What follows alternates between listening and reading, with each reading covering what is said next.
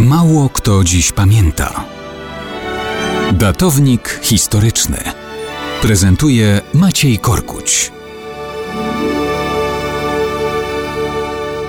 Mało kto dziś pamięta, że w weekend 25 czerwca będzie rocznica roku 841, kiedy to doszło do jednej z największych bitew z czasów panowania dynastii Karolingów w państwie Franków. Tysiące ofiar przyniosła bitwa pod Fontenoy-en-Puisaye koło miasta Auxerre.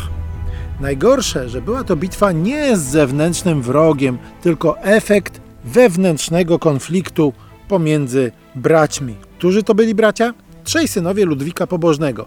Ten był synem cesarza Karola Wielkiego, a więc pobiły się wnuki sławnego cesarza.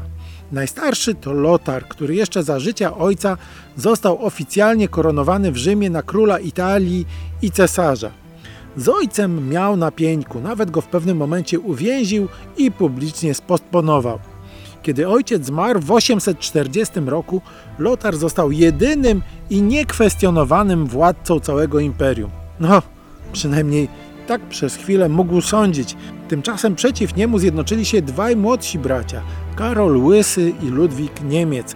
Obaj mieli swoje wojska, połączyli siły i właśnie 25 czerwca 841 roku doszło do bitwy pod Fontenoy. Bitwa pomiędzy Frankami. To złudzenie, że konflikty wewnętrzne powinny być, jakby to powiedzieć, łagodniejsze. Czasami bywa wręcz odwrotnie. Wróg wewnętrzny może być bardziej znienawidzony niż najeźdźca. I tak było tym razem. Bitwa pod Fontenoy to prawdziwa rzeźnia. Jedna z najbardziej krwawych bitew z całej epoki Karolingów. Na umysły kronikarzy działała tak, że mnożyły się w nieskończoność zastępy walczących i ilości trupów. Jednak faktem jest, że zginęły po obu stronach grube tysiące Franków. Wygrali młodsi bracia, którzy wymusili na Lotarze podział państwa Franków na trzy części w traktacie w Verdun w 843 roku.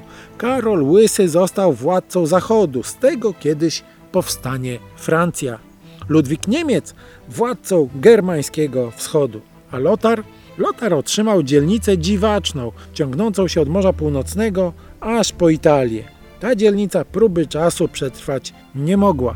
I cóż, nadzieje Lotara, że będzie władcą całego imperium, rozpłynęły się we mgle.